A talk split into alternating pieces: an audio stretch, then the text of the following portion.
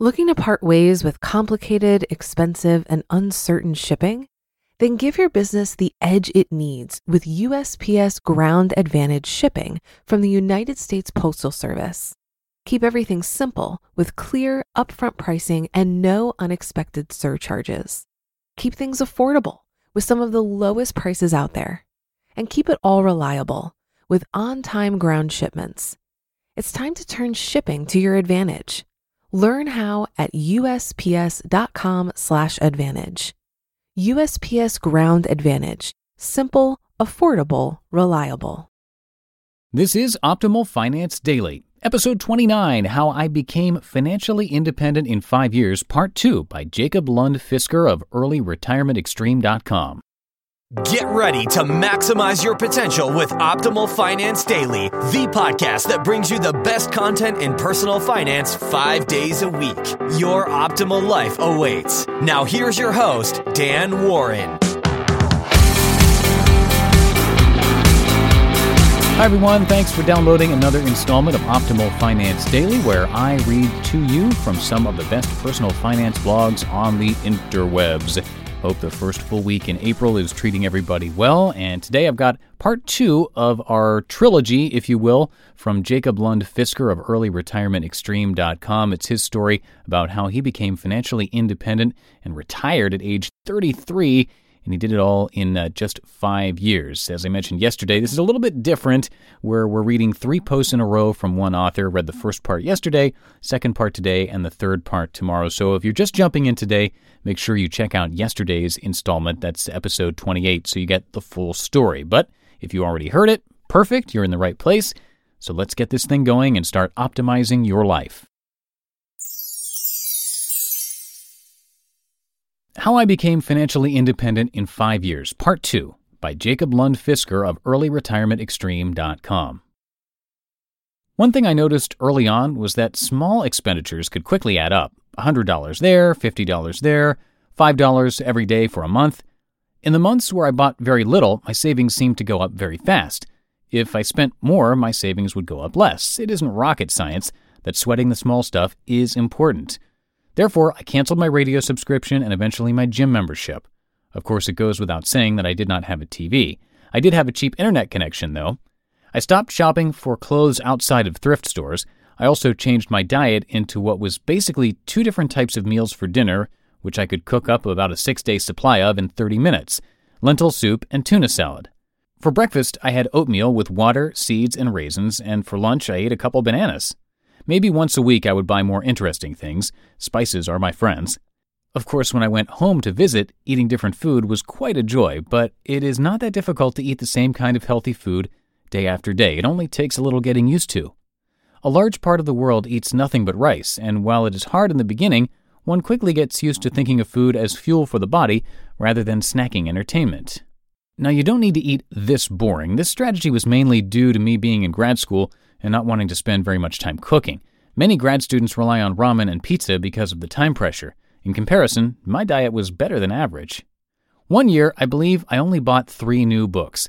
My savings rate of my after tax wage income was pushing 80% that year. However, that was so boring that I vowed not to skimp on things that somehow improve me, i.e., makes me smarter or in better shape.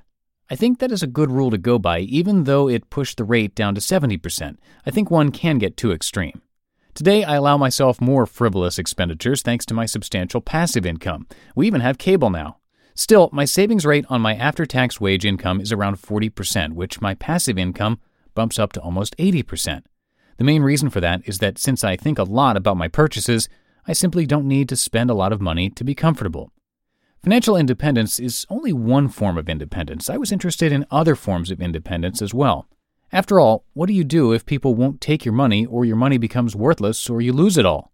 Therefore, I experimented with simplified cooking, raw eating, solar ovens, and growing my own vegetables. Not a success. I also tried to make things last longer. I mended socks, repaired electronics, etc. Most of the times I found that I could do without something or jerry rig a simpler solution without heading down to the store. It may seem like a trivial example, but rather than buying an energy saving gadget, I simply got used to switching things off manually when I didn't use them. Simple to understand, but the difference in attitude is huge, and results follow when this attitude is taken to other levels as well. For instance, how would I deal with 90 degree heat? I could buy an AC unit, buy a fan, or I could simply learn how to sweat.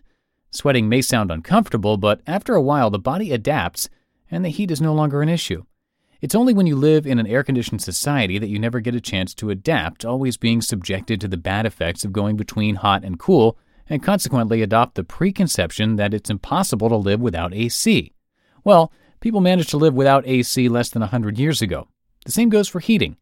Even though the heating was included in the rent where I lived, I experimented one winter with whether I could do without heating in a temperate climate. This meant long underwear and sleeping in a thick bathrobe under a sheet, a fleece blanket, and a sleeping bag, but I managed just fine. Today I'm comfortable in a t shirt down to 65 degrees Fahrenheit, relying on a larger than average metabolism from a vigorous exercise plan.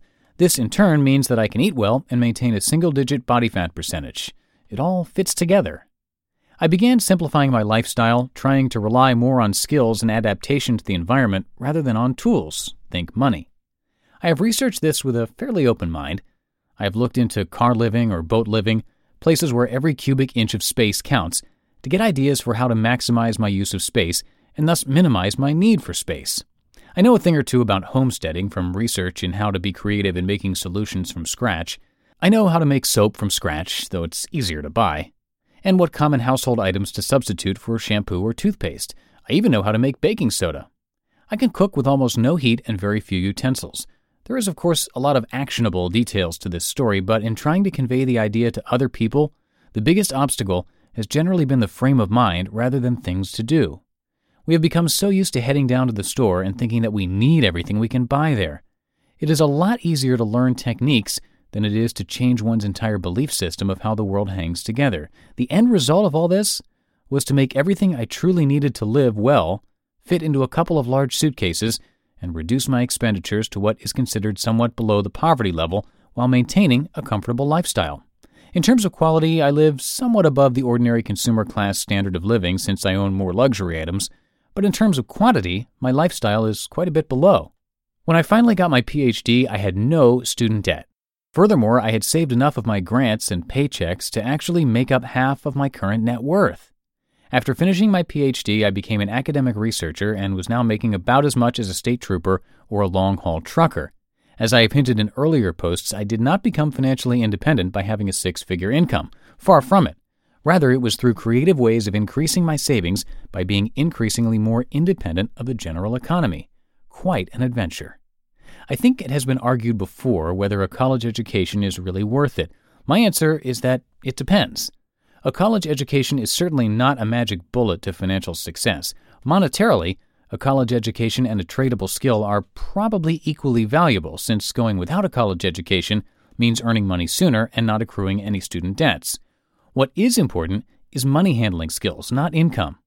On the other hand, although I could have had a much higher income by not getting a PhD, entering grad school is almost financial suicide, and choosing engineering or accounting rather than science, that's as specific as I'm going to get, I did not think of expected income or even employability when I picked my major. However, unlike the higher income educations, my particular major has allowed me to visit more than 10 countries for conferences and workshops without paying a dime out of my own pocket, publish many articles and part of a book, as well as advise on million dollar projects and thus have some influence in the scientific world. Having a blue collar job would probably not have been as intellectually satisfying to me, but that's just me. For those who have their heads and hands screwed on right, spending up to 10 years in the educational system just to learn how to research arcane details that are interesting to maybe only 5 or 10 people in the world probably sounds crazy as well, whereas building a beautiful house is a great accomplishment. To be continued. You just listened to the post titled How I Became Financially Independent in Five Years, Part 2, by Jacob Lund Fisker of EarlyRetirementExtreme.com. If you've been using Mint to manage your finances, I've got some bad news. Mint is shutting down. But now for the good news there's a better alternative. Our sponsor, Monarch Money. Mint users are turning to Monarch Money and loving it. Maybe you're saving for a down payment, a wedding, a dream vacation, your kids' college. I've found that Monarch makes it so easy to help you reach your financial goals, whatever they are. I definitely wouldn't be able to allocate my finances or plan as clearly without help from Monarch. In fact, Monarch is the top rated all in one personal finance app. It gives you a comprehensive view of all of your accounts, investments, transactions, and more. Create custom budgets, set goals, and collaborate with your partner. And now get an extended 30-day free trial when you go to monarchmoney.com/ofd. After trying out Monarch for myself, I understand why it's the top-rated personal finance app. And right now, get an extended 30-day free trial when you go to monarchmoney.com slash OFD. That's M O N A R C H M O N E Y dot com slash OFD for your extended 30 day free trial. Looking to part ways with complicated, expensive, and uncertain shipping? Then give your business the edge it needs with USPS Ground Advantage shipping from the United States Postal Service. Keep everything simple with clear, upfront pricing and no unexpected surcharges. Keep things affordable with some of the lowest prices out there. And keep it all reliable with on time ground shipments. It's time to turn shipping to your advantage.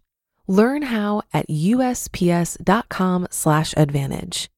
USPS Ground Advantage. Simple, affordable, reliable. And again, this is three episodes in a row as a special thank you to Jacob for becoming the newest author to join the Optimal Finance Daily and Optimal Living Daily family. Tomorrow, I'll read the third part of this story, but to hear the fourth and final post, you will have to visit his site, which again is earlyretirementextreme.com.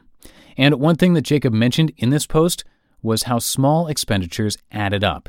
You can get in the habit of noticing this if you do a simple challenge and that is to track your expenses for a week, just one week, everything you spend, all of it.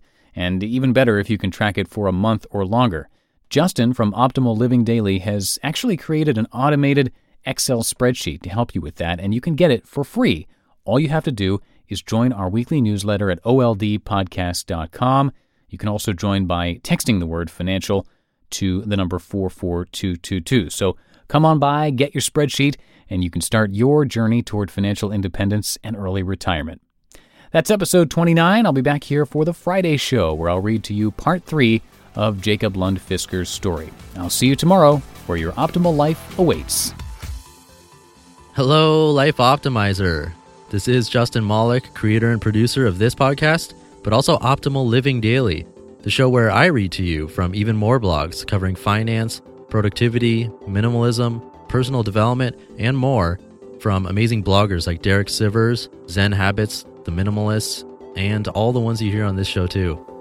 So if you enjoyed today's episode and like taking amazing blogs on the go, come on over to Optimal Living Daily and subscribe to that one too. And together, we'll start optimizing your life. You've been listening to Optimal Finance Daily. Be sure to hit the subscribe button to stay up to date on each new episode and head to oldpodcast.com. That's O L D podcast.com for a free gift as well as more actionable tips and resources to help you maximize your potential. Thanks for joining us and remember, your optimal life awaits.